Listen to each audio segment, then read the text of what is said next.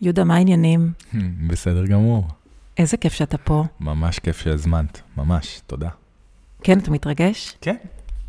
אני אגיד לך מה חזק לי מאוד, שאנחנו לא מכירים בכלל, והייתי בהקרנה של הסרט המדהים של נעמי בייגל אייזן, תמיד אני כזה מנסה להגיד את השם הזה רצוף, אבל אה, המיוחדת כל כך והמוכשרת כל כך, סרט שקוראים לו מקום בטוח על אה, ילדי פליטים. אה, בית ספר של, של ילדים של פליטים, שהיה שם מנהל בית ספר בבית ספר הזה, שקוראים לו יהודה פרידמן. פרידמן. ובסוף ההקרנה של הסרט המרגש הזה, ירדתי למטה במדרגות לכיוון נעמי, לחבק אותה. ואותו מנהל בית ספר שיושב עכשיו מולי, עמד ורצה לעלות למעלה במדרגות, כשאני ירדתי למטה במדרגות, ופשוט נתקענו אחד מול השנייה, אתה זוכר את זה? אני זוכר שדיברנו בחוץ. אה, אז אתה לא זוכר את הרגע לא. הראשון. לא, לא, לא. איזה הייתי יופי. הייתי כל כך מוצף, כאילו. כן, אז נעמדת מולי, ואמרת, וכאילו הרגשתי שאני מכירה אותך. כן, זה הרגיש כאילו הכרנו כבר לפני. כן. אמרתי לך את זה גם. כן, נכון, אמרת לי את זה. כשהיינו בחוץ, אמרתי לך, תקשיב, אנחנו בטוח מכירים. כן. מה שחזק לי, זה שהזמנתי אותך לבצע שיחה, כי אתה בן אדם של לב, ואני מרגישה שאתה פועל משם. כן. ואנשים כאלה מרתקים אותי. כן. אז אני ממש שמחה שאתה פה. אני ממש שמח על ההזדמנות להיות פה, ואולי להבין את עצמי קצת יותר טוב בעזרתך. אז uh, אני תמיד שמח לחקור. איזה כיף.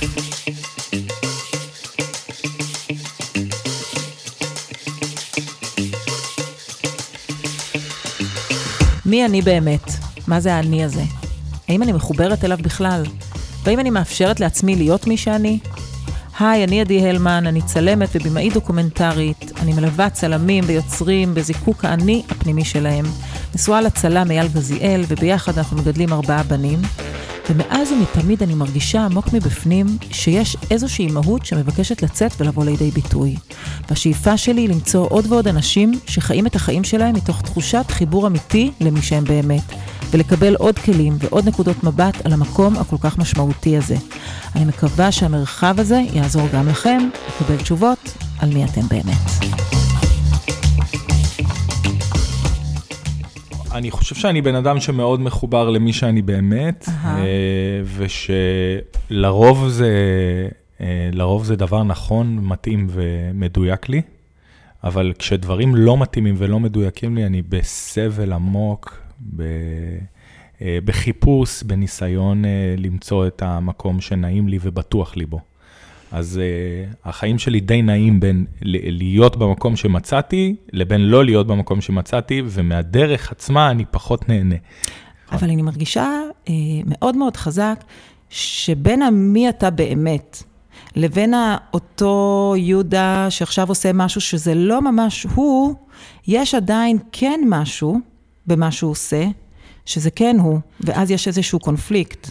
כן, מעניין. אני אגיד לך, אני שמעתי איזושהי תיאוריה, אה, או אני יודע, תזה, שאומרת שישנו פער בין האני הביוגרפי של אדם לבין האני המתרחש. Mm. זאת אומרת שהאני הביוגרפי זה כל הדברים שהשגתי במהלך החיים שלי, לצורך העניין נקרא לזה הסופר אגו אפילו. Mm-hmm.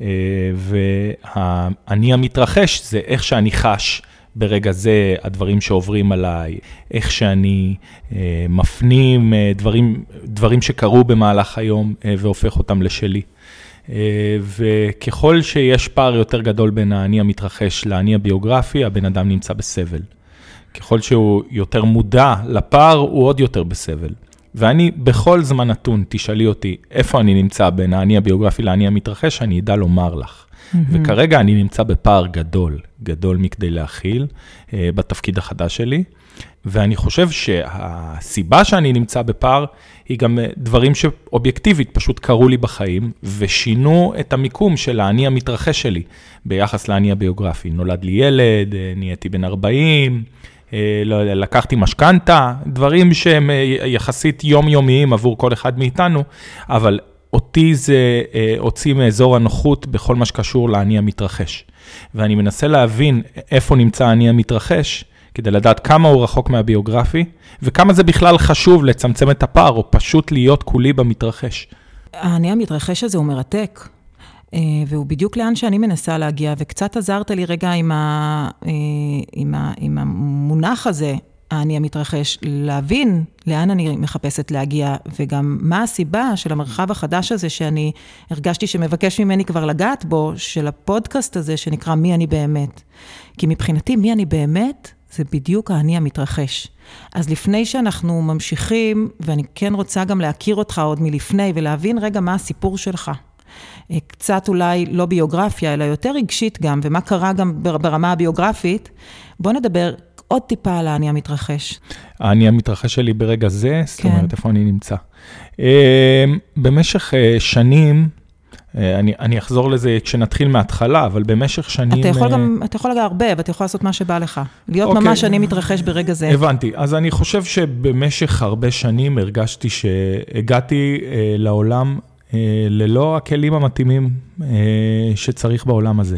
אני מאוד מאוד רגיש, הסנסורים שלי מאוד רגישים, אה, הכל עובר דרכי ומשאיר בי סימנים, אה, ועדיין אני מתעקש לחיות עם הלב, וזה גורם לי אה, להרבה מאוד סבל. זאת אומרת, לצד ההנאה והשמחה והאושר, כל דבר שקורה לצד שלישי משפיע עליי גם. כי אני תמיד שואל את עצמי איפה אני אחראי, איפה אני יכלתי לעשות את הדברים אחרת עבורו. אמ, והתפיסה הזאת הרבה פעמים גרמה לי לחוש שאני נמצא בחוב אה, כלפי היקום. זאת אומרת, אני צריך להצדיק את העובדה שאני כאן נושם אוויר אה, במקום אנשים שלא עושים את זה.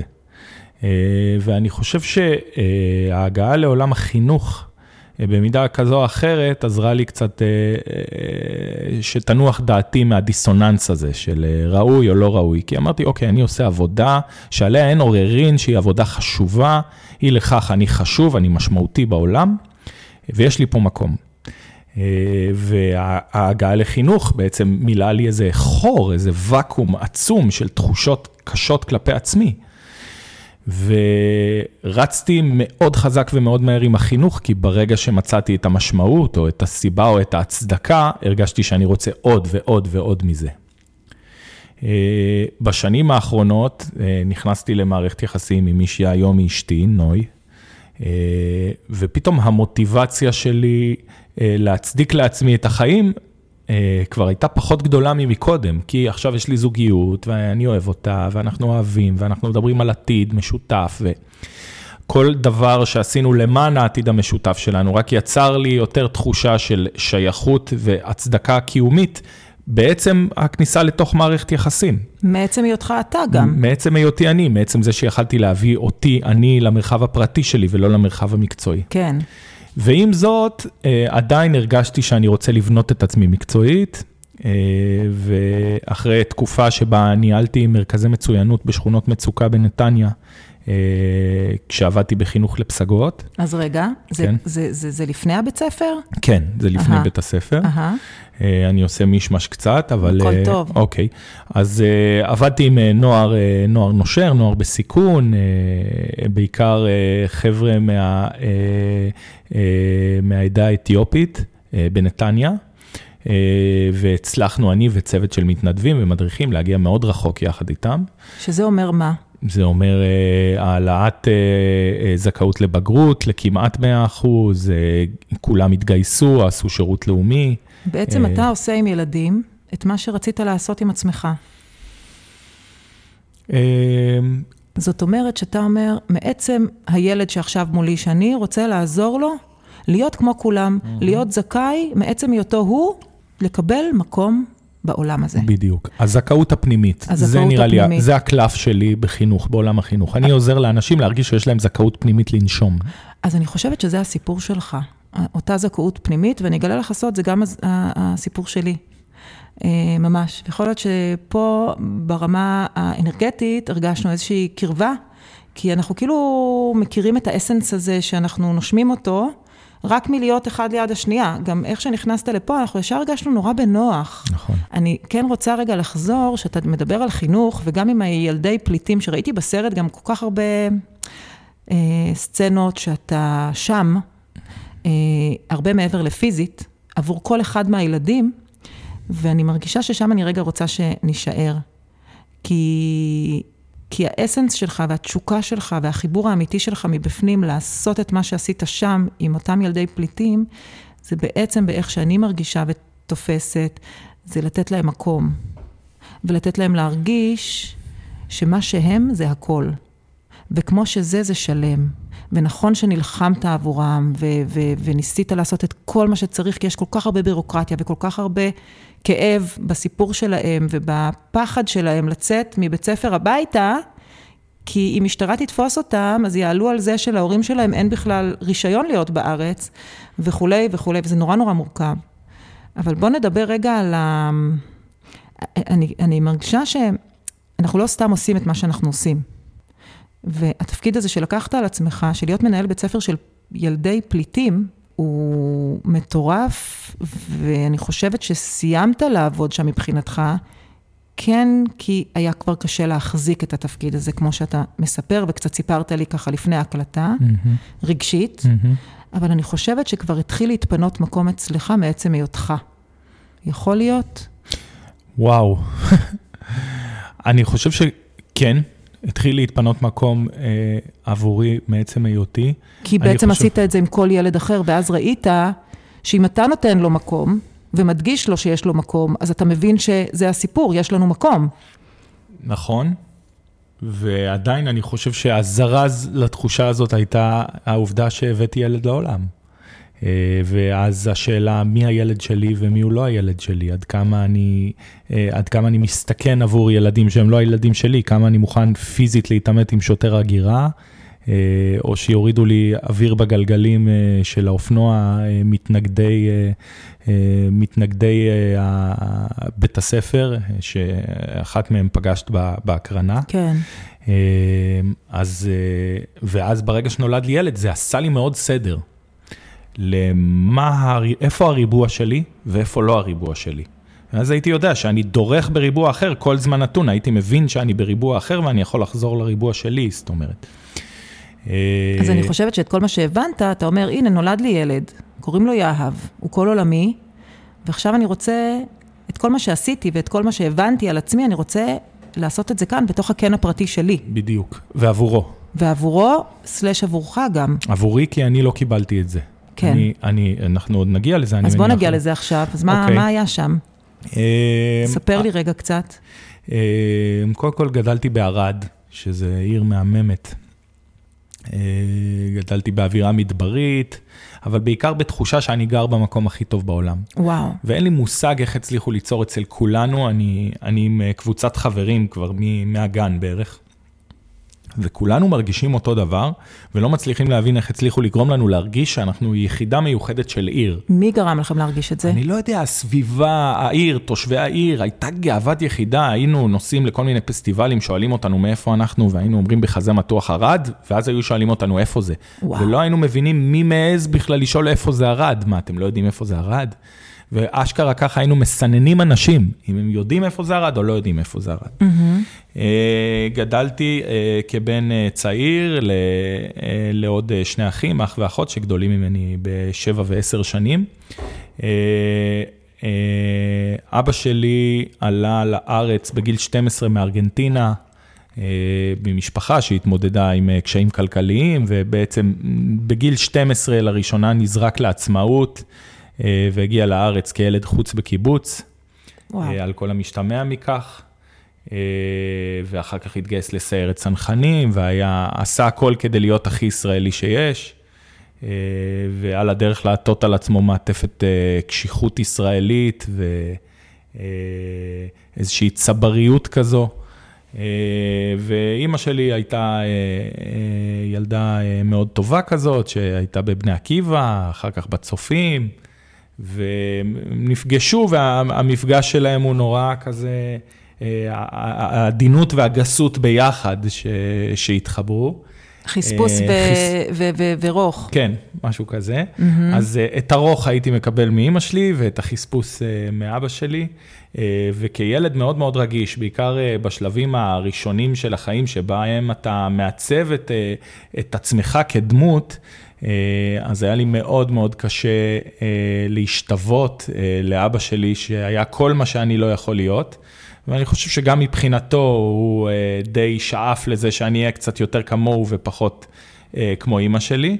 אה, והיו הרבה רגעים של חיכוך, הרבה מאוד רגעים של חיכוך, שבהם אה, נורא רציתי להידמות לו, אבל מצד שני נורא רציתי להיות אני עצמי. אה, וזה יצר המון המון חיכוך והמון אה, אה, המון תחושה שלי עם עצמי שאני עוטה איזושהי גלימה הרבה פעמים כדי להיות אותו, אותו אבא מחוספס ולרצות אותו ולהיות מה שלתפיסתי חשבתי שהוא רוצה שאני אהיה. אז כאילו כבר מהשלב הזה אתה כבר מתחיל להרגיש שמה שאתה זה לא מספיק. נכון. או שזה לא ממש בסדר. נכון. ואז ש... מתחילה להיות איזושהי אשמה. נכון, ואני מסתובב עם אשמה כל החיים שלי. אה, עד היום אני מרגיש שמה שאני זה לא מספיק. וגם עם העניין הזה, זאת אומרת, מתי אני יכול לנוח? מתי אני יכול להרשות לעצמי להרפות? האם עשיתי מספיק? האם לא עשיתי מספיק? כן. אה, משהו שסובב מאוד חזק סביב השם, אני לוקח אחריות על הכל, על כולם. והחיים בצורה הזאת אה, אה, יצרו אצלי, אני חושב, כמעט באופן, אה, אולי לא ב-DSM של הפרעות, של התמודדויות נפש, אבל כן יצרו אצלי שני סוגים של, של אדם. מצד אחד המחוספס, ש... שאומר על הכיפאק בקול נמוך כל הזמן, והלך להיות קרבי בצבא ונלחם במלחמה, ו... אה, ומצד שני, האדם הרגיש שאני, אה, שנהנה לחוות דברים דרך הרגש, נהנה להתרגש מהם, ונורא חשובה לו האותנטיות. אה, ועם הכלים האלה יצאתי לחיים. כאילו, אני יושבת כאן, ואתה כזה מודע לכל כך הרבה רבדים וניואנסים, ואתה בעצם אומר, אני כל הזמן חי בין שתי זהויות כאלה, ואני, ואני נקרע. ממש. תמשיך. אז uh, אני חושב שהיו לי את כל המאפיינים של uh, ניסיון להזדהות עם כל אחת מהדמויות, כדי להבין איפה אני מרגיש בנוח. זו הייתה תקופה ארוכה שהייתי הולך לחדרי כושר. אני חושב שהייתי 20 קילו יותר של שרירים. וואו. זאת אומרת, כל, uh, כל פעם הייתי צריך להחליף חולצה, כי הצווארון לא היה, לא היה נסגר עליי. ו... באיזשהו שלב אה, אה, אמ, אמרה לי חברה טובה, אמרה לי, תגיד, מה זה כל השרירים האלה? הרי זה הכי לא אתה. מה, אתה צריך שאני אגיד לך את זה? לך תרקוד, לך תעשה יוגה, לך תצייר, מה? והדבר הזה כאילו כמו שעושים היפנוזה כדי להפסיק לעשן, מהרגע שהיא אמרה כבר לא יכלתי להסתכל על חדר הכושר באותה צורה. בוא נשאר רגע במקום הזה. מה קרה שם מבחינתך? אני הבנתי שבעצם היא אומרת לי, תתקרב לעצמך, היא, היא חברה שלי מילדות.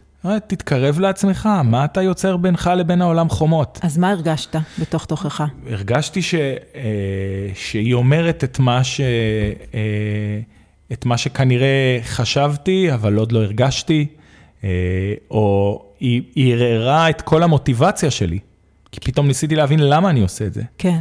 והבנתי שבעצם ככל שאני אה, מגדל שכבות של שרירים, אני בעצם יוצר חוצץ ביני לבין העולם, ומנסה להתגבר ככה על הרגישות שלי, mm. מבלי לתת מענה לרגישות שלי. Mm, אוקיי. Mm, okay. ואז אה, אמרתי, וואלה, היא צודקת. ובהדרגה הפסקתי ללכת לחדרי כושר והחלפתי אה, אה, גם תזונה במידה כזו או אחרת, וגם התחלתי לעשות יוגה ומדיטציות וסדנאות שתיקה וריטריטים. זאת הייתה נקודת המפנה. בין כמה אתה שם? אה, בין 33, אה, 4, mm-hmm. משהו כזה. Mm-hmm. וככל שבעצם הסרתי את החומות ביני לבין הסביבה, אה, התחלתי יותר להתקרב לעצמי ולהרגיש בנוח בבגדים שלי, להרגיש mm-hmm. שאני פחות לובש את הגלימה, שאני קשוב לעצמי. ושעדיין יש לי עוד הרבה עבודה, אבל שאני בדרך הנכונה. זאת אומרת שמה שאתה אומר זה שככל שהרפאת את החספוס ונתת יותר מקום ליהודה שאתה באמת מרגיש שאתה, שזה היותר אקוט והיותר אה, להרגיש והיותר לאפשר לעצמך להיות במקום חשוף יותר רגשית, אז התחלת להרגיש שאתה מתקרב. נכון. אני חושב שאותנטיות היא הדבר היחיד שמנקה אותי מהשם. כי האשם בעצם אומר, אתה שקרן, אתה רמאי. Mm-hmm. אתה, אתה לא אתה, mm-hmm. ואתה מוכר סיפור. Mm-hmm. וכשאני מדבר בצורה אותנטית, כזו אותנטית שאנשים מאמינים לי, mm-hmm. אני מתחיל להאמין לעצמי. רגע, אבל אני חושבת שיש המון מקומות ומצבים בחיים שאנחנו, חוש, שאנחנו חושבים שאנחנו אותנטיים, כמו שאתה עכשיו הולך לחדר כושר ומנפח את השרירים, זו, זו הייתה הכנות שלך באותו, באותה תקופה, וזאת הייתה דרך ההתמודדות שלך. התהליך של מה קורה לי בתוך המקום הזה, ולמה אני עושה את זה, וגם האם זה באמת מביא אותי לאותה שלווה שאני מחפש, ולאותה נינוחות עם עצמי שאני מחפש, משהו קורה בתהליך שאנחנו צריכים רגע לתת כבוד לתהליך, ולא לשפוט אותה, את עצמנו בחומרה, ולהבין שאותנטיות יש לה איזושהי נזילות מקצה לקצה, וכשהדבר באמת אמיתי, אז הגוף כבר יודע לזהות את זה, אבל נדרשת התפתחות שלנו, של הקשבה פנימה, וזה תהליך של שנים לפעמים. נכון. אז uh, אני נורא רוצה גם רגע לשים את זה על השולחן, כי המון אנשים נמצאים באיזשהו תהליך שהם לא יודעים, והם כן יודעים, ואם אני אעשה ככה, אז אני עושה ככה, וזה מרגיש לי נכון, אבל לא בדיוק נכון. אני חושבת שבסוף, כל מה שקורה לנו בחיים, יש משפט שאני מאוד מאוד אוהבת אותו, כל מה שבא לפתחי בא לפתחני, וגם כשאני יושבת מולך, כאילו כל החיים שלך, וה, והילדות, והנערות, והבגרות, וה, וה, והדברים שאתה בחרת לעשות, וה... אה, הביאו אותך לרגע הזה שבו אנחנו יושבים עכשיו, mm-hmm. באיזושהי בשלות מסוימת, ולא סתם. Mm-hmm, mm-hmm. אז אני, אני מבין במוח, בקוגניציה, את מה שאת אומרת, ואני מסכים. אין ספק שאם אנחנו נלמד ליהנות מהדרך, אנחנו נלמד ליהנות מהחיים, כי החיים הם דרך. כן, זה פחות אולי ליהנות מהדרך, זה קצת uh, גרנדיוזי. אני הרבה היה לי קשה ליהנות מהדרך, אה, היום אני יותר יודעת לעשות את זה, אבל אני אומרת, לתת כבוד לבין לבין. אני מבין מה את אומרת. לתהליך, להבין שדברים רגשיים ולהרגיש בנוח עם המי אני הזה שלי, לוקח זמן. אני מבין מה את אומרת בקוגניציה, mm-hmm. אבל מה שאני רוצה לומר, אה, כי, כי כבר הרבה שנים אני מנסה אה, ללמוד את השיעור הזה, ש... לקבל, לקבל את הבן לבן. Mm. אבל ב... אני חווה את החיים לא מעט ככאוס. זאת אומרת, מבחינתי, החיים, העולם, זה מקום מסוכן, שאתה צריך לפתח כלים כדי לשרוד בו. Mm-hmm. ולא לחינם, אני מרגיש שהגעתי בלי הכלים המתאימים. Mm-hmm. וכמי שנמצא בכאוס, או תופס את העולם ככאוס, מקומות של בין לבין, מאוד מפחידים אותי, mm-hmm. מערערים את אמות הספים שלי. בוא נדבר על הבין לבין שאתה נמצא בו עכשיו. אני אעשה איזשה, כן.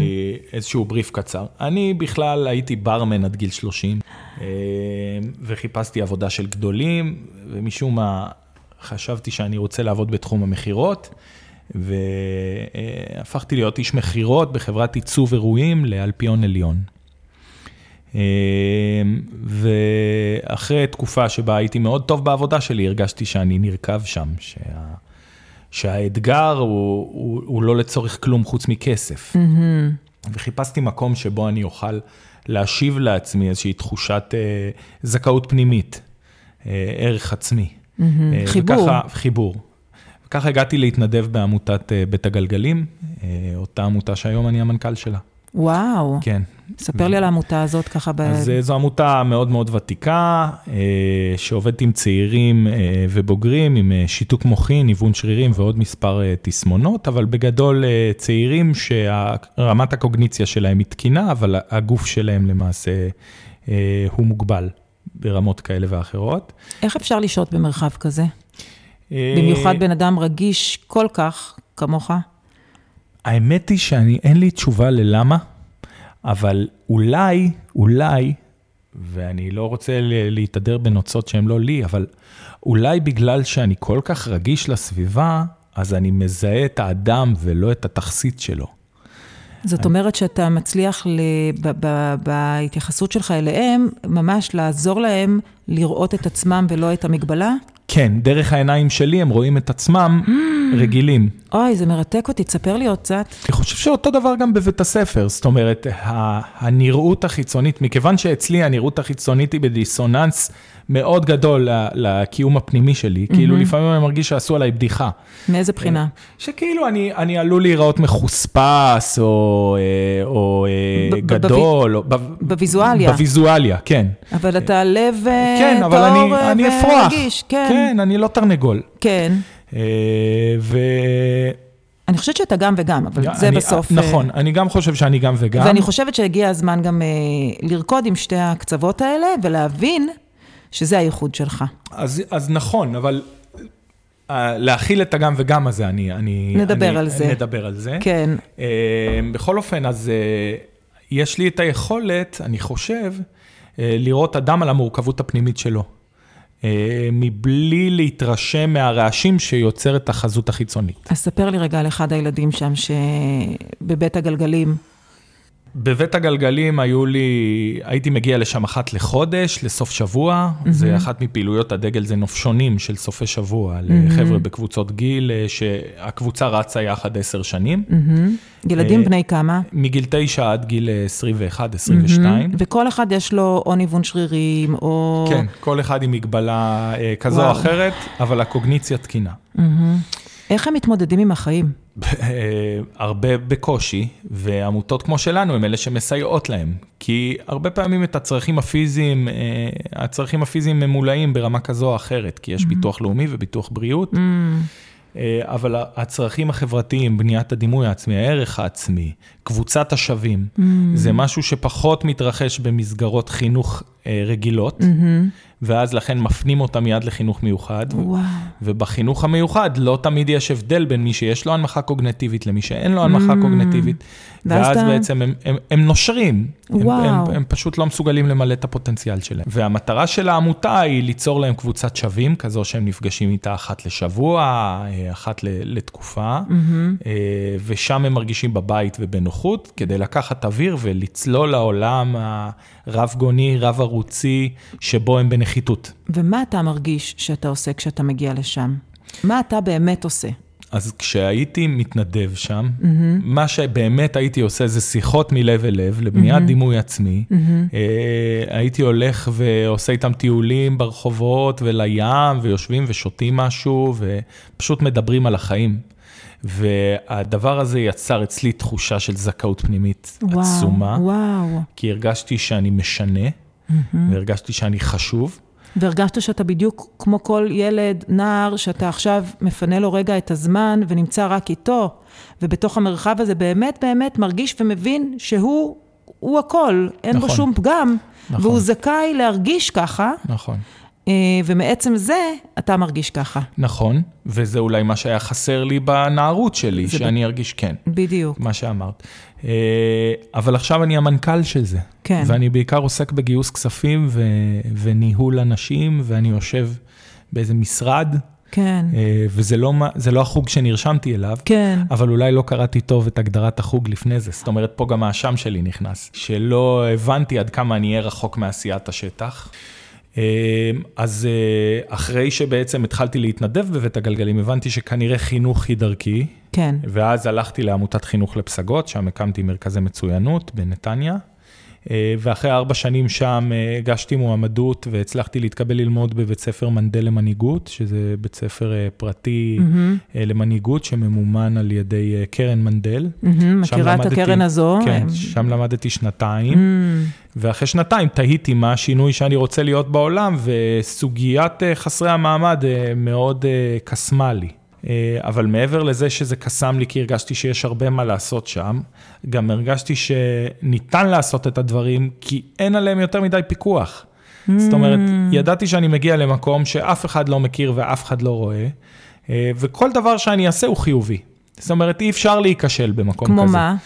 אז קודם כל לבחור את סדר העדיפויות של מה חשוב ומה דחוף, הרי אם אין, אין הורים שמפקחים כל כך על הנעשה שם. אתה מדבר איתי עכשיו על, על בית ספר. על בית ספר. כן. ההורים זה כל מיני פיליפינים ו- וכל מיני פליטים ש- שעובדים בכל מיני עבודות ככה, ניקיון של בתים, כן. נכון? זה, זה הרוב. בית הספר מורכב מ-500 תלמידים, מ-32 מדינות שונות, mm-hmm. רוב התלמידים הם מאריתריאה, mm-hmm. הווה אומר שהם חסרי מעמד, ללא זכויות, וההורים עובדים בדרך כלל משמרות כפולות, סדר גודל של 18 שעות ביום, כדי לקלקל את הבית. והילדים מגיעים לבית הספר וחוזרים מבית הספר אל תוך הג'ונגל הפרטי שלהם. ואני... וגם, וגם אל תוך איזשהו ריק, ש... שאף אחד לא מחכה להם עם ארוחה חמה. נכון. ועם... ואני בראש סדר העדיפויות שמתי לעצמי למטרה להפוך את המקום למקום בטוח. כך- כך גם נקרא, כך גם נקרא הסרט של נעמי. כן. מה זה אומר אה, מקום בטוח? אז מבחינתי זה מצחיק, כי כשהייתי במנדל הייתי צריך לכתוב, התבקשתי לכתוב פרויקט סיום. מהמם. ופרויקט הסיום שלי היה לבנות את בית הספר האידיאלי. זאת אומרת, לא ידעתי עוד מי יהיה קהל היעד, אבל כן רציתי לבנות בית ספר אידיאלי. באופן כללי. באופן לבנות כללי. בית ספר אידיאלי. אה, מנקודת המבט שלך, מה זה בית ספר אידיאלי? בדיוק, ו- והחזון שלו היה בית ספר יהיה מקום בטוח לכל באב, אה, רגשית, פיזית. על נפשית התלבטנו, בסוף הורדנו נפשית, כי הרבה פעמים נפשית זה אנשים מגיעים עם מטען מהבית, אז אתה לא יכול. כן. אבל אה, רגשית ופיזית לכל באב, מורים, אורחים. אה, אני רוצה רגע לנשום רגע את המקום הזה, כי וואו, וואו, וואו, זה מרגיש לי בכלל כמטרת על בעולם שלנו, אוקיי? לייצר עבור הילדים שלנו את כל מה שכרגע סיפרת, שזה זה החזון שרצית, שבא מתוכך. ואני חושבת שאחד הדברים שהכי השפיעו עליי לרעה, ולא, והצליחו מאוד חזק לטשטש לי את מי שאני, ולעכב רגשית את החיבור לעצמי, זה באמת בית ספר. כן. בית ספר עם מערכת, קודם כל, בתי ספר בכלל, אה, אני חושב שהם אה, משרדים ממשלתיים, הרבה פעמים תופסים את עצמם כמערכת מורכבת, שבה אה, לכל השחקנים יש את אותו מקום של השפעה. כשלמעשה היא מערכת היררכית, כמעט מערכת צבאית. אז הפער בתפיסה של המערכת את עצמה, הוא זה שמוביל להרבה מאוד תסכול של השטח. כי בסופו של דבר אין אוטונומיה לשטח. מגיעים תלמידים לבית הספר, אה, ולא כל התלמידים הם הריבוע שבית ספר רוצה שהם יהיו, חלקם עגולים, חל- חלקם משולשים, אה, ובית ספר לא מסוגל להתמודד עם זה. כן. פשוט לא. אבל אני חושבת שבאופן כללי, גם בכלל כגישה, אנחנו בכלל לא באים בגיש, בגישה הזו הבסיסית שאתה דיברת עליה, על מקום בטוח, נכון. אה, ועל עוד קריטריונים בסיסיים שהם כל כך אה, אה, חשובים כדי להצמיח אדם מחובר לחיים, מחובר למי שהוא, מחובר ל... אני מסכים, כן. אבל מטה מחקרים אחרונים אה, שנעשו על הנושא הזה ובחנו השפעה על חייו של ילד, אה, ג'ון האטי קוראים Mm-hmm. אה, לחוקר, אה, הוכיחו ש-70% מההשפעה על חייו ועולמו של ילד הם מהבית, רק 30% הם מבית הספר. מהמם, מסכימה. אז אני חושב שהורים לילדים שבאים בתלונות הרבה פעמים לבית הספר צריכים להפנות גם אצבע בוחנת כלפי עצמם. ומה קורה בבית שלך? מה קורה בבית שלך, אחד. שתיים, האם אתה מעורב או מתערב בעבודת בית הספר? כי אם אתה מעורב זה על הכיפאק, אבל אם אתה מתערב, אתה מפריע לתהליכים חינוכיים. ואם אתה כל הזמן בודק מה עם הציונים, ולמה הילד הזה יושב ליד הילד שלי אם הם לא מדברים, ולמה המורה עשתה ככה ולמה המורה, ואתה לא משדר אמון, אז אתה גם פוגע באמון של הילד כלפי בית הספר. טוב, ו- זה משהו מאוד מורכב. ברור גם שזה תלוי איזה מאוד- בית ספר ותלוי באיזה ברור, מקרים. ברור שזה מאוד מורכב, אבל מה שאני רוצה כן. לומר, שבבית הספר הירדן, מכיוון שלא היו הורים שיהוו את 70 אחוז אה, ההשפעה, אנחנו נאלצנו לקחת את כל 90 האחוז לצורך העניין עלינו. זאת אומרת, גם ל- לשמש כבית. וגם לשמש כבית. ולכן אתה, פשוט התחלנו בפירמידת הצרכים של מאסלו, ובדקנו מה הדבר הכי חשוב לילד, ילד צריך להיות במקום מוגן. אז כל השנה הראשונה עסקנו במוגנות. שזה אמר- אומר, אמרתי להם, חבר'ה, פדגוגיה לא מעניינת אותי. כן ילמדו לקרוא, לא ילמדו לקרוא, זה לא מעסיק אותי. אנחנו צריכים להתעסק בהפחתת האלימות, אנחנו צריכים להפוך את בית ספר למקום שאליו באים ונושמים לרווחה, לא הפוך. וואו, וואו. אתה מבין שהדבר הראשון הזה שאתה אומר, כל אחד מאיתנו כבן אדם, שרוצה להרגיש שהוא חי את מי שהוא באמת, זה הדבר הראשון שהוא צריך לדאוג לו עבור עצמו. נכון, אבל אני רוצה לומר שבבתי ספר אחרים יהיה מאוד קשה למנהל לבוא ולעשות דבר כזה. בגלל שיש פיקוח. בגלל שיש פיקוח ובגלל שיש הורים. כן. ההורים אומרים, בית ספר צריך ללמד לקרוא. כן, אבל אני דווקא לי- רוצה לקחת את הדברים שאתה אומר, ולעשות מין אנלוגיה כזו אה, אלינו כבני אדם, שחיים את החיים האלה, ומנסים באמת לייצר עבורם את, ה, את אותו כן בטוח, ואת אותו מקום שבו הם מרגישים ש, שהם חיים את החיים שלהם כמו שהם אמורים לחיות באמת חיים. מהמם. אז בוא נמשיך. אז, אז אני אומר, המקום היה צריך להיות בטוח בחזון שלי, לא רק עבור התלמידים, אלא גם עבור המורים. והמורים הרגישו שהם הופקרו. המורים הרגישו שלאף אחד לא אכפת מהם, ושאף אחד לא מטפל בהם, ו- ו- ואכן היה ניתן לראות את זה בנראות של בית הספר. Mm-hmm. אם את מכירה את תיאוריית החלונות השבורים, שהיה משהו מאוד מוזנח, מאוד... אז... רגע, ת, תרחיב לי על התיאוריה הזו. שזה, אם אני לא טועה, החוקר, mm-hmm. שמו היה ג'וליאני, זה לא אותו ג'וליאני שהיה ראש עיריית ניו יורק, אבל... Mm-hmm. Uh, החוקר uh, התעסק באזורים שבהם uh, יש הזנחה. של, ה, של הממשל, של המסגרת, של, של השכונה. Mm-hmm. והוא הלך לאיזשהו מפעל או משהו שהיו בו חלונות מנופצים, ורצה לבחון את התזה שלו, מה יקרה אם הוא יחליף את כל החלונות המנופצים בחלונות לא שבורים, חדשים. Mm.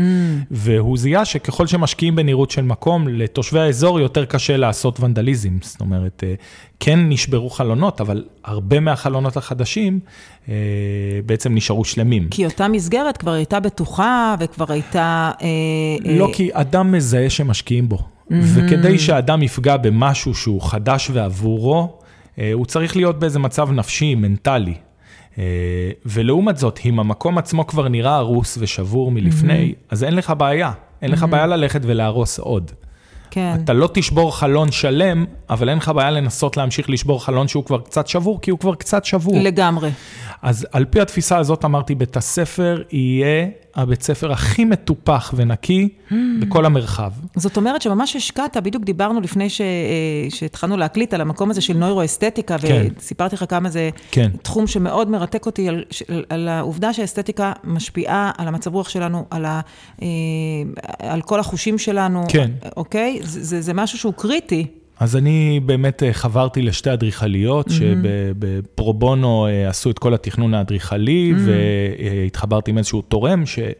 אה, שתרם את, ה, את השיפוץ הראשוני הזה, ובסך הכל הכנסנו קצת צבע לבית mm-hmm. הספר, צבענו במבואה את הקירות. אבל המקום היה נקי, המקום, המקום היה מסודר. המקום היה נקי, מסודר, ונתן פתאום מוטיבציה להגיע. עכשיו, הצביעה והשדרוג של הנראות התחילה להביא קבוצות שרצו mm-hmm. לראות מה עשו בבית הספר, ופתאום להתעניין בסיפור. מה גם שפתחתי את הדלתות, אמרתי, כל מי שרוצה להגיע, שיגיע. ואני אעשה לו את הסיור. Mm-hmm. כשהמטרה שלי, אמרתי, המטרה שלי היא ללמד את החוץ שהזר הוא לא מסוכן, לא מפחיד ולא מכוער. Mm. והמטרה שלי ללמד את, ה, את אותם ילדים אצלנו בפנים, בתוך בית הספר, שהבחוץ הוא לא מסוכן. Mm-hmm. וככל שאני אצור אה, מפגשים אה, בלתי אמצעיים בין הבחוץ לבין הפנים, אני הרווחתי את, הרווחתי את מקומי. וככל שהדבר הזה הלך ועבד, יותר מתנדבים ויותר תרומות רצו לעזור ולהשפיע, אז הדבר הבא כבר היה להקים גינה הידרופונית. Mm. אה, והקמנו גינה הידרופונית עצומה, כמעט אה, אה, בגודל... גודל של אה, אלף מטר. אה, לימדנו את הילדים איך מגדלים ירקות ואיך אוכלים ירקות. אה, ככל שהאדם יותר מתמודד עם עוני או חוסר מודעות, התזונה שלו מתבססת על פחמימות ריקות. נכון. ואז מתפתחות מחלות כמו סכרת, אה, השמנה, הפרעות אכילה. זה גם מאוד משפיע על המצב רוח. משפיע על המצב רוח. Mm-hmm. ואנחנו אה, זיהינו שאת השקיות, את השקיות ירקות הקטנות שהם מקבלים יחד עם החמגשית שלהם, הם זורקים לפח. אז אמר, אמרתי, סתם, בוא נעשה ניסיון, אמרתי, בוא נקים פה גינה. בואו mm-hmm. ננסה לגדל את כל הירקות שהם זורקים לפח, הם יגדלו את הירקות. Mm-hmm. ככה נחבר אותם לירקות. Mm-hmm. ככה גם אם הם יגורשו בחזרה לאפריקה, הם ידעו איך מקימים מערכות הידרופוניות וואו. ויצילו את אפריקה מדבור. Mm-hmm. ומצד שני, יהיה פה שיעור באוויר הפתוח, לא כולם אה, מרובעים, חלק עיגולים וחלק משולשים. אנחנו צריכים, המחויבות שלנו כאנשי חינוך זה למצוא גם דברים עבור ילדים שהם משולשים ועיגולים. לגמרי. ואז הקמנו את הגינה, ושוב פעם התחילו להגיע אנשים מבחוץ ולראות, ואז... כבר הלכנו לשלב שלישי של השיפוץ, והקמנו אה, מרחב טיפולי. רגע, יהודה, ה... יהודה, תגיד כן. לי רגע, מה זה עושה לך? כל, ה... כל, כל צומת כזו, כל צעד כזה שאתה בא עם אותו רעיון, שברור לך שככה צריך לנהוג, וככה צריך אה, לחיות. אה, בלי התפיסה אה, ש, שעכשיו שיעור היסטוריה ושיעור מתמטיקה ושיעור ספרות וזה, אלא רגע, בוא נדבר על תשתית, מאוד מאוד התחברתי שאמרת, אדם מזהה כשמשקיעים בו. מה קורה כשאנחנו מזהים כשמשקיעים בנו? ואני לוקחת את זה למקום עוד יותר פנימי. מה קורה כשאנחנו משקיעים בעצמנו? עד כמה הבית הפנימי שלנו יכול להצמיח את, את הפרי שאמור לצמוח מאיתנו. אתה מבין מה אני אומרת? מה זה עושה לך? שאתה מביא את האמת שלך, מביא את האני מאמין שלך, שהוא, שאתה מדבר על תשתית ו- ובסיס וכוונה, כי כל דבר מתחיל מכוונה. ואתה מתחיל בבית ספר הירדן, אתה מתחיל לתת חיים אה, ליהודה הזה שבתוכך, שמבין שכל מה שסביבנו הוא, הוא לא נכון. הוא לא נכון. הוא לא מצמיח, אלא הוא עושה בדיוק את ההפך. ואני מרגישה גם, יהודה, שאתה ממש מתעסק בבריאה. כן. של יש מאין. כן. ממקום בסיסי ראשוני. ואני מרגישה שכל הדבר הזה, אתה עושה אותו מתוך מקום פנימי מאוד מאוד חזק אצלך. אני ומה... חושב שאני כן. אני, אני כל הזמן מנסה אה, לתקן, ואולי לנצח את הטראומות שלי, כן. בעזרת בריאה. כן. זאת אומרת, אני מגיע, אני מתחיל מחדש, מאפס, מאפס, מאפס, זה גם קורה, אני נכנס למשרד, אני זורק את הכל החוצה, אה, ומתחיל מחדש. אה, מתוך הרצון להתחיל פרס סטארט. כמו שאתה מרגיש שככה נכון להתחיל. כמו שאני מרגיש להתחיל. שככה נכון להתחיל. אה, אני מרגישה שיש, מסתתר איזשהו מודל אצלך של התחלה. כן. של בנייה. כן. של בריאה. כן. שהעולם צריך, העולם זקוק למודל הזה.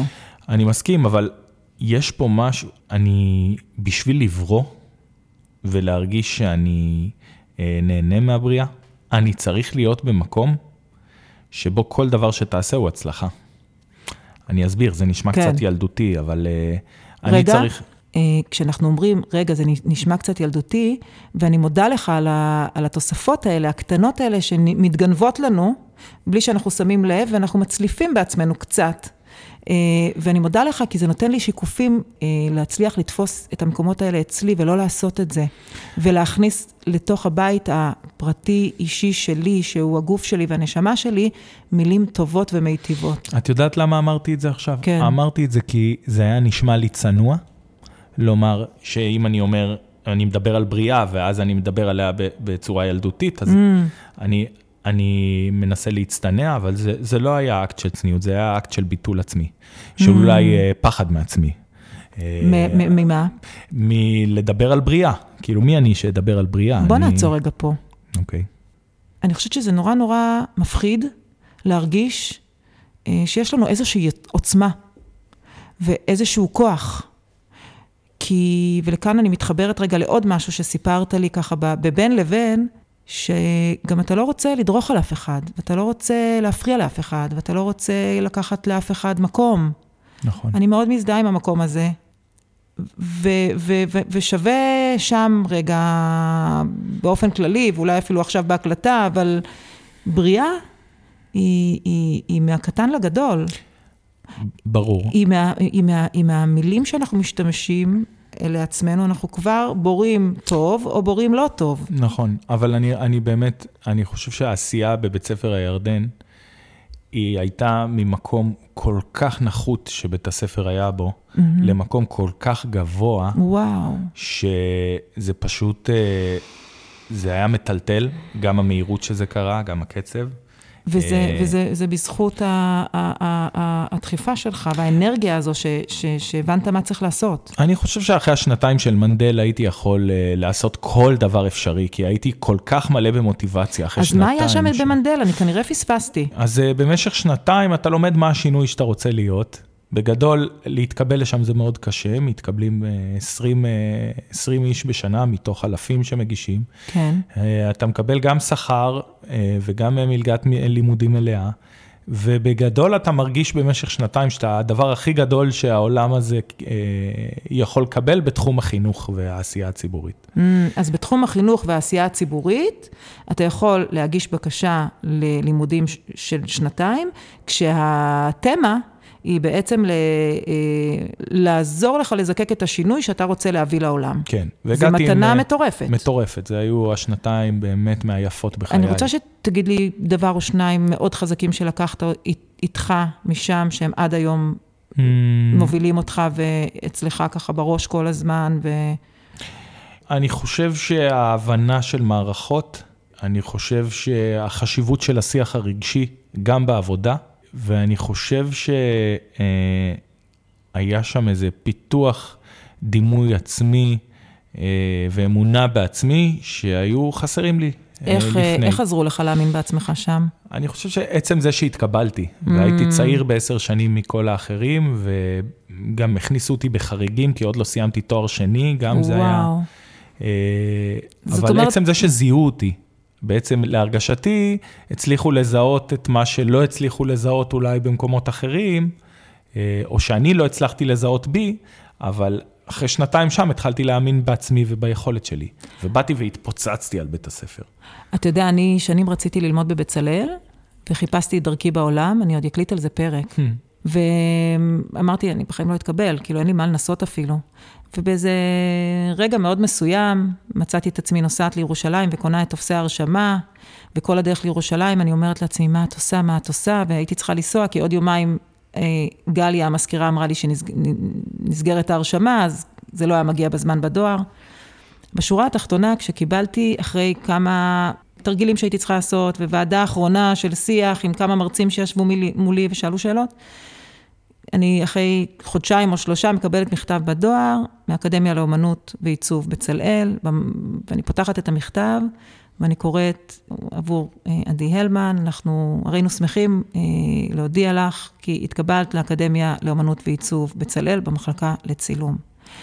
וזה רגע שנכנס לי בו כל כך הרבה אוויר, כי כמו שאתה מספר, אני הרגשתי, ולא יכולתי להגיד את זה במילים, כי רק עכשיו אני מבינה, בכלל, לוקח זמן לאבד ולהבין, אבל אז, לפני 20 שנה, אני כאילו הרגשתי שמישהו רואה אותי בפעם הראשונה. וואו, איזה יופי. ונכנס לי כל כך הרבה אוויר פנימה, ו... ו... וזו הייתה נקודה מאוד משמעותית בחיים שלי, ופנייה מאוד חדה ל... למקום הנכון שלי, ואז הדברים מתחילים להסתנכרן.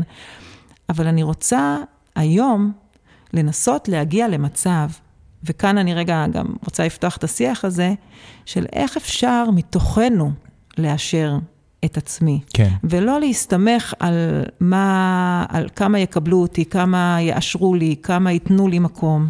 זה האתגר החדש שבו אני נמצאת. כן. זו הזכאות הפנימית שאני מדבר עליה כל הזמן. הזכאות הפנימית ב- בפני עצמי, לא מאחרים, אני לא צריך את האישור הזה מאחרים, אני צריך את הזכאות הפנימית, לסיים יום עבודה, לטפוח לעצמי על השכם ולהגיד, וואלה, הרווחת את המקום שלך, עכשיו תנוח, עכשיו תשקיע בעצמך, עכשיו... אל תחשוב על דברים אחרים, מגיע לך לא לחשוב. אני נמצא במקום הזה מגיל 6. וואו. אני חושב, mm-hmm. שם התחיל הכל. כשהשאירו אותי גן, וואו. כן, וכל החברים שלי עלו לכיתה א' ואני נשארתי בגן, וזאת הייתה נקודה שבה אמרתי לעצמי, אוקיי, משהו בי לא מספיק טוב. Mm. ועכשיו, מאותו רגע נכנסתי למרדף כל החיים להוכיח שאני הכי. הכי חזק, הכי מצחיק, אה, הכי חכם. הכי מוכשר, הכי הכי עם יכולות. הכי עם יכולות. אה, ובכל דבר שלא הצלחתי להיות הכי, הייתי מאוד מתוסכל מזה, אז הייתי מפתח תחומים אחרים. אה, אה, לא יודע, אפילו הייתה לי תקופת בריונות ביסודי, וניסיתי להבין איפה אני הכי. ואני חושב שהטריק שלי הוא לנסות לזהות מה הכי חסר, ולהתלבש על הדבר הזה. Mm. אה, ולזהות מה אה, נקודות החוזקה שלי ביחס לנקודות התורפה של הארגון, של הקבוצה. אז כאילו מה שאתה אומר זה שאתה מבין שמי אתה, המי אני הזה, שקוראים לו יהודה, זה לזהות מה חסר, נכון, ולהתחיל להבריא ולברוא מקום מלא נכון, ושלם. נכון. וגם יחד עם זאת, אני חושב שההגעה לזכאות פנימית לא צריכה להיות ממה חסר, אלא זה אני וזה מה שאני מביא, ואם זה מתאים לכם אז תיקחו, ואם זה לא מתאים לכם זה גם בסדר, כי אני שלם אם זה מה שאני מביא. נכון, אבל אני גם רוצה שתשים לב שאתה יודע לזהות מה חסר. נכון? אתה יודע לראות מה חסר, נכון, ואתה יודע גם מה לעשות עם זה. נכון, אתה רכשת כלים, נכון, וגם יש לך חיבור מאוד מאוד אה, ראשוני בסיסי למקום הזה. נכון, ושם אתה מצליח להביא את מי שאתה. נכון, נכון, חזק, לא? אבל זה, זה דברים שידעת. זה דברים שידעתי, אלה דברים שהסתמכתי עליהם, שתמיד יקרו לי בכל מקום חדש, עד הפעם האחרונה, עד, עד לעצם רגע זה, שהגעתי למקום שצריך שיבראו אותו. כן. ו- ו- ואני פשוט מרגיש עייף לברוא Mm. אה, ברגע זה. כן. גורמי המוטיבציה שלי השתנו. אם פעם גורם המוטיבציה שלי היה להגיע לעבודה, לעשות עבודה טובה ואז לנוח, עכשיו גורם המוטיבציה שלי הוא להיות כמה שיותר עם אשתי ועם הילד שלי. ולהיות כמה שיותר באני המתרחש. ולהיות כמה שיותר באני המתרחש. ואנחנו מבינים כמה יש יש בתוך האני המתרחש. ולראשונה יש גם המון יש בתוך האני המתרחש. הוא לא, הוא לא, הוא לא בזבוז זמן, הוא לא... אה, יש מה להרוויח. ופתאום אני אומר לעצמי, היי, רגע, רגע, רגע, למה אני תמיד מנסה לצמצם את האני המתרחש לכיוון הביוגרפי? את הביוגרפיה כבר השגתי. יש לי את התארים, למדתי בבית ספר אה, מפונפן, ויקבלו אותי לעבודות, זאת אומרת, האני הביוגרפי שלי, יש לי קורות חיים טובים. כן. אבל האני המתרחש, מה איתו? מתי תעצור שנייה ותקשיב לו? אז הוא כבר ממש מבקש ממך לעצור. לגמרי. מה הוא עוד, איזה עוד דברים האני המתרחש כזה משמיע לך, דברים שאתה מרגיש? אני חושב שהאני המתרחש אומר לי שבמשך הרבה זמן ויתרתי על עצמי. אה, רגע, אתה מדבר על דברים מאוד מאוד חזקים ומשמעותיים שעשית, ואז כשאתה אומר, אני מרגיש שאני מתרחש, לא כל כך היה שם, זה כי לקחת את זה בקיצוניות מדי, בהתמסרות מדי, ושילמת מחיר על, ה, על, אותה, על אותו אני מתרחש? כן, כי עצם, עצם תחום העיסוק, עכשיו עם משותקים וניוון שרירים, ולפני זה עם פליטים וחסרי מעמד, זאת אומרת, בכל יום בחיי אני ראיתי אנשים עצובים ומסכנים בצורה אובייקטיבית. והייתי צריך בכל זמן נתון לשמור על אנרגיה ואופטימיות כזו שתדביק את כולם. Hmm. ועשיתי את זה חמש שנים. איך הצלחת להביא את האופטימיות אני הזו? לא יודע. ספר לי, מה היית אומר לילד? אתה עכשיו, עכשיו אנחנו... אז לילדים הייתי עושה, הייתי יכול לעשות הצגה, נניח, לילדים לעשות הצגה של אופטימיות, אה, זה היה, למרות שאתה חושב שהם לא קולטים, הם אבל קולטים הם קולטים הכל. הכל, כן. אה, אבל בעיקר הייתי משתף ילדים במה שעובר עליי. Hmm, הייתי אומר, אני רואה שאתה עצוב, שתדע שגם אני עצוב לפעמים, אני ממש אה, מתקשה להיות עצוב, כי אני מרגיש שזה לא בסדר, כי אני מרגיש שכולם רוצים שאני אחייך, והייתי מדבר בשפתו, והוא היה מבין שיש עם מי לדבר, והיינו מדברים את זה, ו... והוא גם היה מבין שהוא בדיוק כמוך. בדיוק. Hmm. לי, לי היה חשוב להסביר לו שאני בדיוק כמוהו. בדיוק. ואז זה היה משחרר אותי, כי הייתי אומר, בוא'נה, אני כמו ילד, אני כמו הילד הזה. ובסוף היינו מסיימים בחיבוק, וזה היה נותן לי את כל האוויר שהייתי צריך. אבל בכל זאת, כדי לעשות את השינויים בסדר גודל שעשיתי, לא הייתי יכול להסתפק באני המתרחש שמרגיש שהוא אפרוח, אלא הייתי צריך ללבוש את מדי האני הביוגרפי שמרגיש שהוא תרנגול.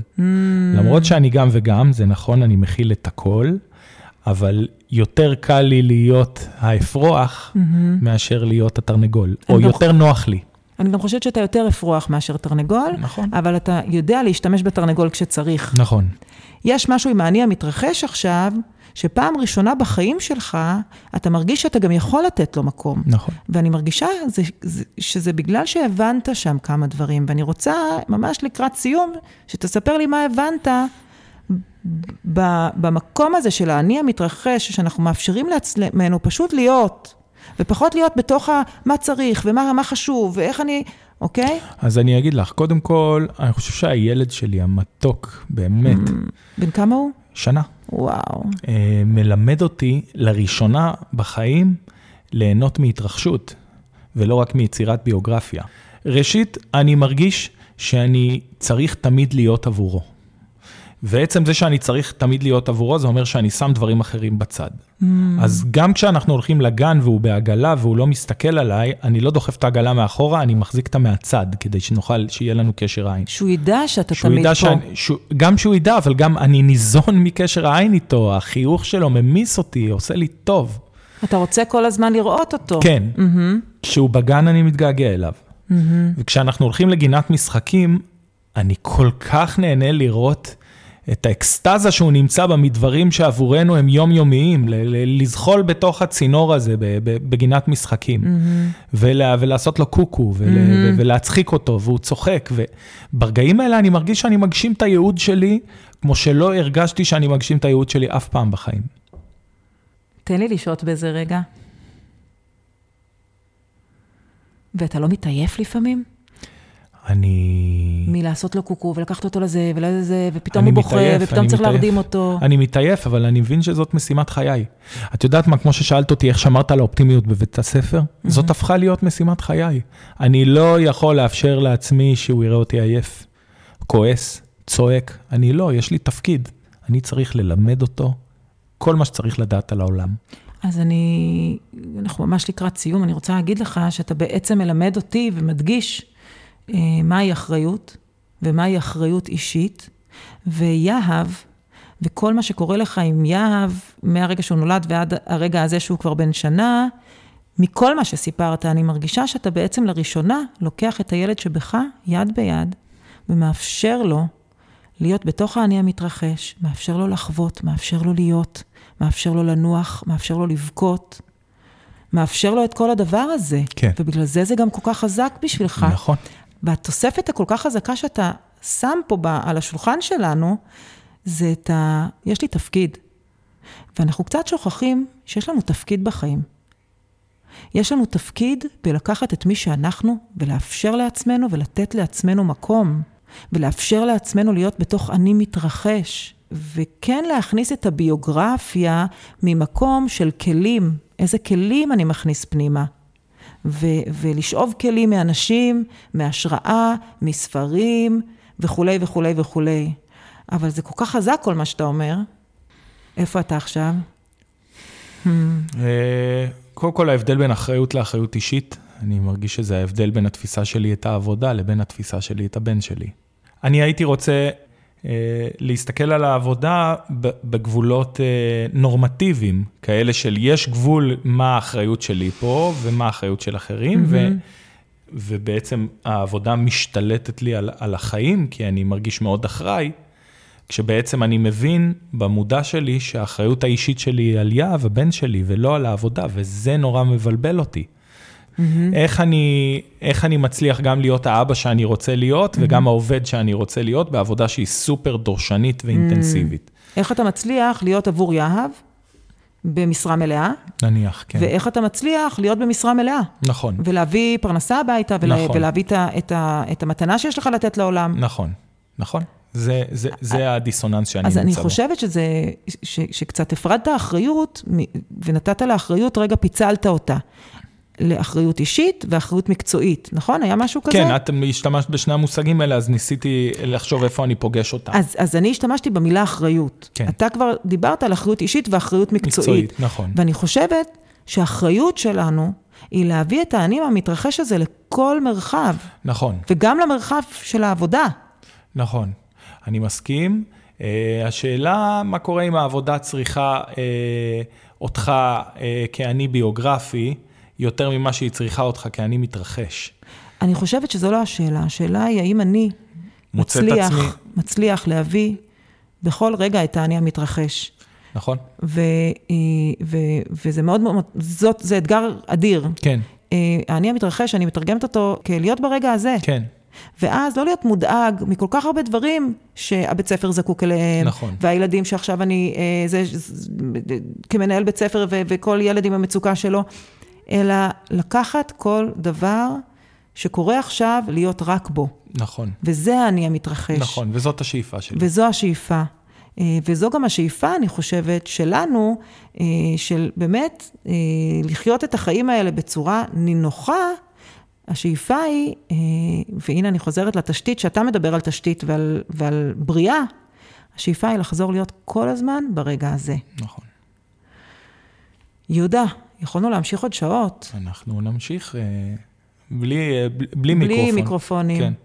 אני כל כך מודה לך. באהבה. אני מרגישה שההיכרות שלי איתך בלייב כזה עם שני מיקרופונים הייתה מאוד חזקה. ממש. אה, ואני מרגישה שלא הגענו ל, ל, עוד, ל, עוד לכל כך הרבה דברים שהייתי רוצה לשמוע ממך, אבל אני מודה לך על הדברים שכן נאמרו, ואני מאחלת לך להמשיך להיצמד לאותו יהודה מתרחש, ושנמצא. בזמן הזה, ושגם מאמין ובוטח שכל מה שצריך להגיע מתוך האני המתרחש, כולל הפרנסה וכולל העשייה וכולל המשמעות, יגיעו. אינשאללה. כי שם, שם נמצאת התשובה האמיתית. הלוואי. תודה רבה, רבה. ביי, נתראה.